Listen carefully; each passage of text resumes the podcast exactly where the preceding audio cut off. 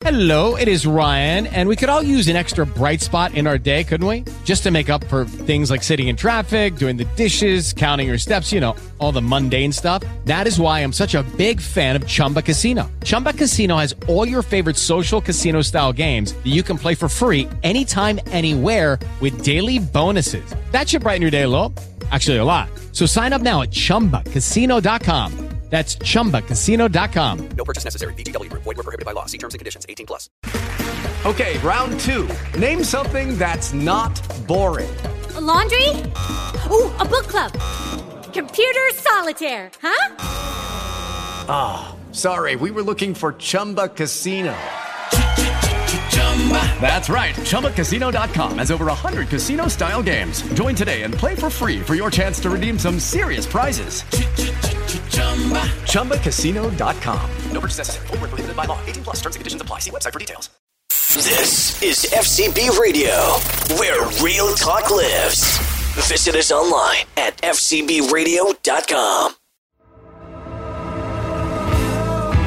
This is Backstage Pass with Victoria Henley on the FCB Radio Network.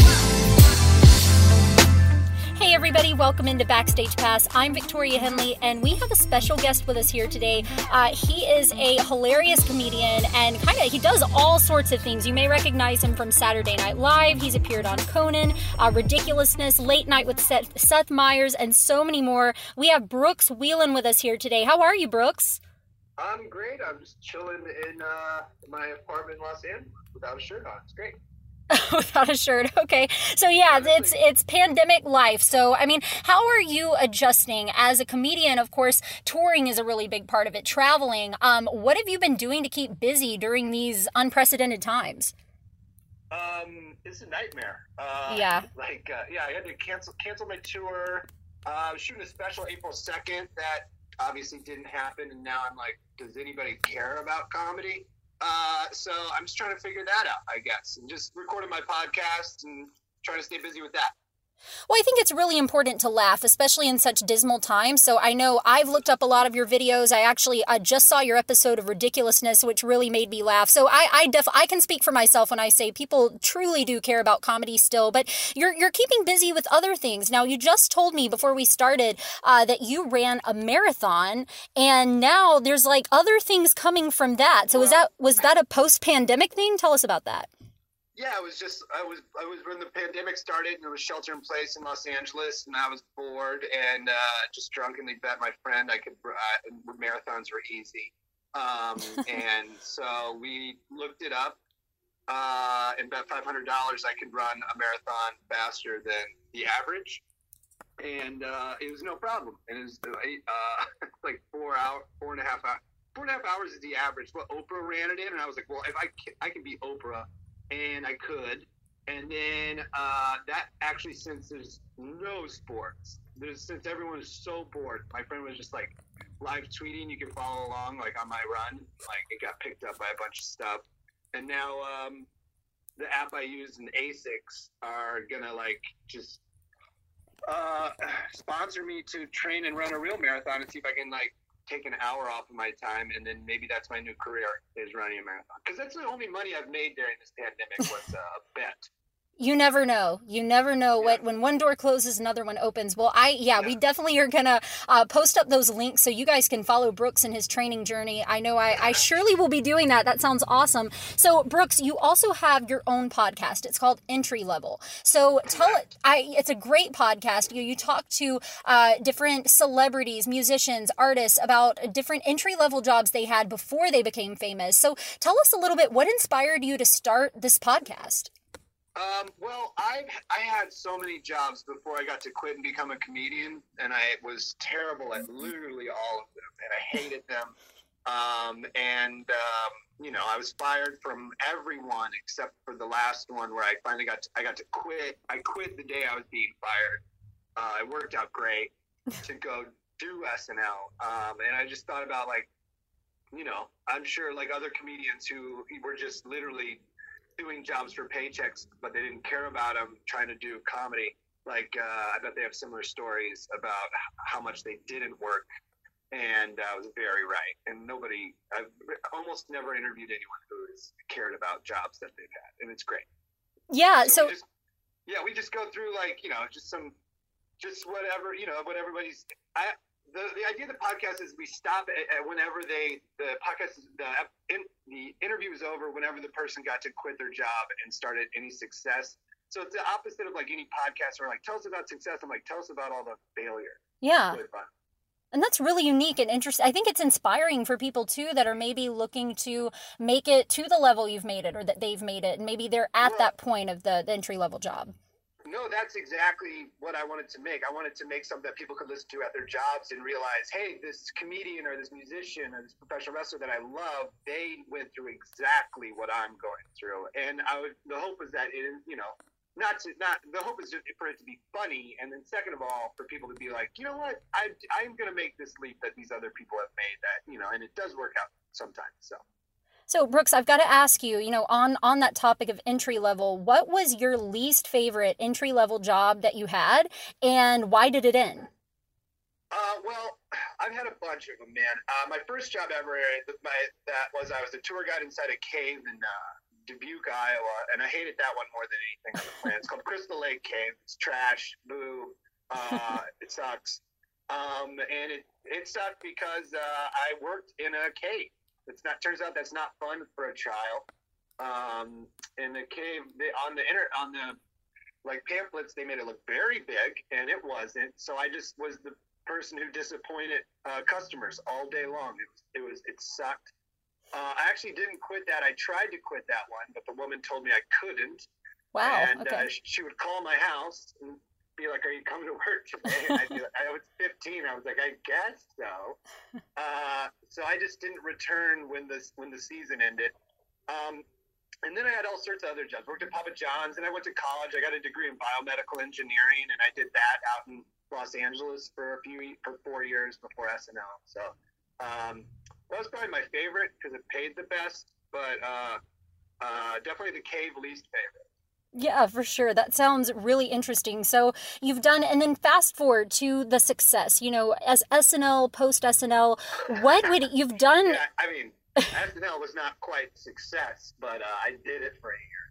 Yeah, for sure. But I mean, that's a huge, it's a huge thing that you achieve that a lot of people want to do and they don't get that opportunity. So tell us a little bit about like of all of these appearances, tours, jobs, you know, what, what's been a standout memory or experience for you? Um, I just really like, you know, I, I really, I really like the album I put out. My, um, it was, it's called "This Is Cool, Right," and that's probably my favorite like piece. That and the Comedy Central half hour special I did are my favorite. Like, if you want to see the style of comedy I do, watch those. Yeah. Because when I do like late night sets, um, they're usually pretty regimented, except for Seth Meyers, who's the greatest and coolest guy of all time. Uh, he was just like he's you know um, he was my boss at SNL, and I opened for him on tours while he was getting ready for his Netflix special. Uh, that was like the greatest. That's my favorite late night set I've done because they didn't ask me to turn anything in. He's just like, "You're funny. Just come do five minutes of, of being funny," and, and there were no notes, and that's really what I appreciate. So I'd just say like any of my stand up that um, wasn't my Conan set Yeah. because that one was just I just felt really boxed in, and it's not their fault. It was my fault for not know, knowing how to do a late night set yet. Yeah. Yeah, for sure. Well, I mean, all these all these experiences have just, you know, each one is is a learning thing and a learning curve. Now, I know that you talked on uh ridiculousness, which I loved your appearance there, and you talked about Oh, uh yeah, you've Rob, had Deer- Rob Dyrdek is Yeah. honestly, truly one of the coolest guys ever, and another one of the people very similar to Seth Meyers, who was like, "Just come on and be funny. I don't care. We brought you on to be funny." And I think that's like just a good boss, like letting somebody Yeah. do what you brought them in to do. And I loved Riddick. That was like maybe one of my favorite television appearances because it was so fun. For sure. And I mean, you could just tell you were having an awesome time. You guys all had a great chemistry together. So, everybody, don't go anywhere. We're going to be right back with Brooks Wheelan. We're going to talk about how you can subscribe, how you can listen in to his podcast, Entry Level, and can connect with him on social media. Don't go anywhere. We'll be back on Backstage Pass. Yo, yo, yo, what's poppin', what's poppin'? It is your friendly neighborhood Simba, Aaron Malik here to remind you guys to go stream my new single Tempo on all streaming platforms. Yes, all of them. YouTube, SoundCloud, Spotify, Pandora, all that. I greatly appreciate it. Love you guys. We rock, we roll, we rock to the tempo. The dance floor where we come alive. Let loose through your limbs, how you feel inside. Mama, take my hand, show me the best you can. Judy was boring. Hello. Then Judy discovered ChumbaCasino.com. It's my little escape. Now Judy's the life of the party. Oh, baby, Mama's bringing home the bacon. Whoa, take it easy, Judy. The Chumba life is for everybody. So go to ChumbaCasino.com and play over 100 casino style games. Join today and play for free for your chance to redeem some serious prizes. ChumbaCasino.com. No purchase necessary. Void where prohibited by law. 18 plus terms and conditions apply. See website for details. I'm Kira Davis, host of the Just Listen to Yourself podcast, and that's the podcast where I ask you to take your talking points on your favorite hot button issues of the day and draw them out to their logical conclusion. And that's available right here on the FCB Radio Network. This is Backstage Pass with Victoria Henley on the FCB Radio Network.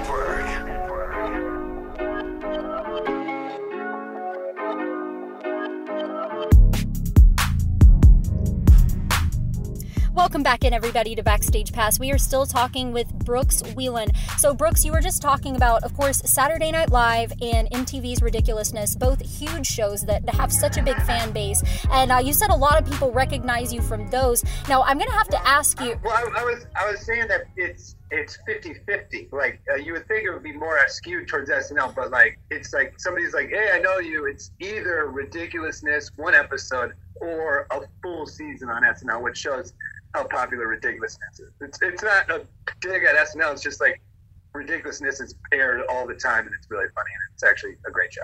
It is. It is. And yeah, I mean, those are, again, it's, it's crazy that uh, you do get so much recognition from that. Now, as far as like recognition goes, have you ever had a fan approach you and recognize you from something just really obscure? Like, what's the most obscure thing that you've done, uh, but people people still maybe recognize you from it? Um, one time, uh, there was a sketch I forgot I was in at SNL that a girl at a bar came up and she's like, "Were you in the Rahat sketch?" And I was like, "What is the Rahat sketch?" And uh, then she's like, "It was like Drake and Nasim Pedrad." I was like, "Oh yeah, it was like a Disney Studio sketch where I literally just was like." All right, everybody, welcome, um, welcome, you know, David. And it was like a sketch that didn't do well. No one I think it even bombed. Like I think it ate it. Like on air, it's it's really did not do well. But this girl like was obsessed with this weird sketch. Um, you know, I, I had not seen it since the day it happened because I was like, ugh. And uh, then uh, I rewatched it. She's crazy. It's not good.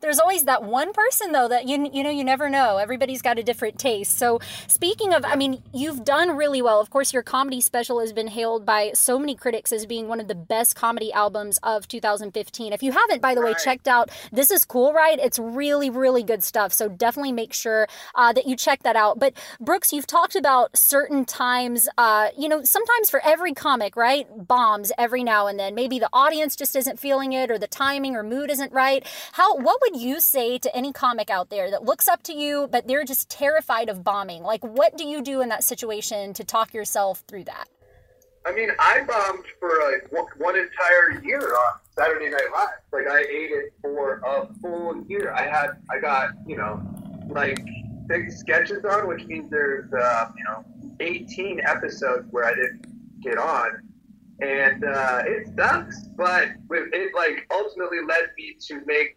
uh, "This Is Cool," right? The album that I'm really proud of as like a way to remind myself and hopefully people who would only know me through SNL that I was funny. So I don't know. It's just like taking matters in your own hands. Kind of like uh, it wasn't like I made that album out of spite. It was I made it out of like necessity to remind myself that I do like comedy. Because like a year of being told I wasn't funny was not fun. But then to go make that album and have it be so well received was um, was the best thing that could have happened. That's amazing. That's great. And yeah, I mean, it really is. It's such, is it's an honest, truthful album. And I think there's, you know, a lot of humor and just like real experiences. So you've also had a Comedy Central half hour special. You know, a lot of comedians say the moment they felt like they made it, that they had a name for themselves is doing a special on Comedy Central. What was that feeling like for you? Did you feel like, hey, this is my moment? Uh, no, because it was after SNL and I was mad I had to do a half hour. So, Okay. so I, I honestly, what I really like about that special is I riffed most of it. I didn't do, I did oh, not a lot of material. I did a lot of uh, open micing because I was just like trying not to burn material for my next special. Um, and it turned out that that was really great because it stood out as, you know, a, almost too loose for television. Yeah. Uh, but it made it so fun, and, I, and it actually worked out because I just, um, I'd been on, you know, I'd already done late night spots in SNL, and, and I felt like uh, I was wrong, very much so, but I felt like I was above it. Uh, I was not. Yeah. Uh, but that sort of uh, psychotic confidence um, kind of uh, worked out for what I think is just like a really fun, unique half hour special. I love that term, psychotic confidence, too. I have to remember that. And that's, Well, I, I don't have it anymore. It was a brief period in time where I look back and I'm like, that was a maniac. So, I mean, what's your process like when you're, you know, if you're coming up, if you have, say, a gig coming up, a stand up gig, do you just, is it your style to riff and just come up with things and see where the moment takes you? Do you fill the audience out or are you a buy the script, buy the book kind of guy? What does that process of creating look like for you? Um, well, I, I have like a loose outline. Like, I, like I'll go up with 30 minutes of material for what I, for what's supposed to be like a 55 minute set. Cause I want, I really feel like it's important for me and my style of comedy to make everyone feel like this show is the only time it's ever been done this Yeah.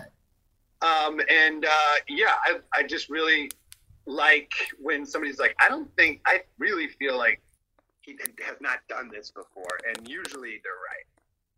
Yeah, for So sure. I, my, the process is just to like, I don't do crowd work or anything, but I just kind of see where, where things go. And it's, uh, I don't know. It's also a way, if I, I can't just uh, recite material, because, you know, if I'm in Toledo at the freaking laugh stop or whatever, who cares? Uh, it's actually an improv there, and it's a really nice club. But uh, I have to do eight shows. I can't do the same eight hour, the same hour, eight hour, because then by the final show, I'd be bored as heck. Yeah. So I, I have to keep myself interested, hopefully, therefore, making the show interesting. Keeping it fresh. Yeah of course and i think audiences i mean they're smart. They pick up on that. They see like what's you know fresh and new and if you're feeling it. Well brooks um i am definitely a fan. I look forward to seeing Thanks, uh Victoria. yes of course and i know so many other people are out there too. So what what should we do if we want to okay we want to see your upcoming marathons we want to see your specials. How do we get connected with you on social media Um, I don't know. You just type Brooks Wheelan into the internet, and it'll probably direct you to wherever you want to go. Um, but yeah, I'm gonna I'm gonna shoot my special when uh, you know. Hopefully, what's what also is gonna look like I did this because of quarantine is not true. I was shooting my special outside at a taco stand near my house, okay and uh, it was gonna be unique. And now I'm like, when I do get to do it, people are gonna be like, "Oh, he's doing it outside because of coronavirus," and I'd be like, "No, I was doing this before." It was cool, uh, with, but uh, now I'm already mad at coronavirus for making me look like I'm following a trend, Right. not just kill, killing 100,000 Americans and plus countless yeah. people around the world. well you heard it here it, you were social distancing before it was cool so you yeah you were setting the trend Yeah, sure, sure. Um, but yeah, no, just uh, listen to my podcast. I, um, Victoria, I'd love to have you on it sometime.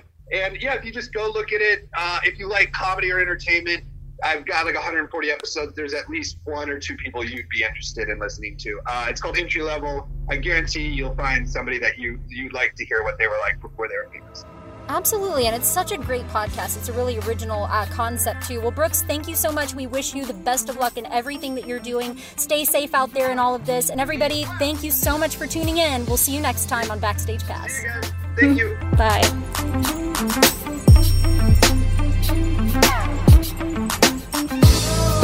FCB Radio Network. First class broadcasting worldwide.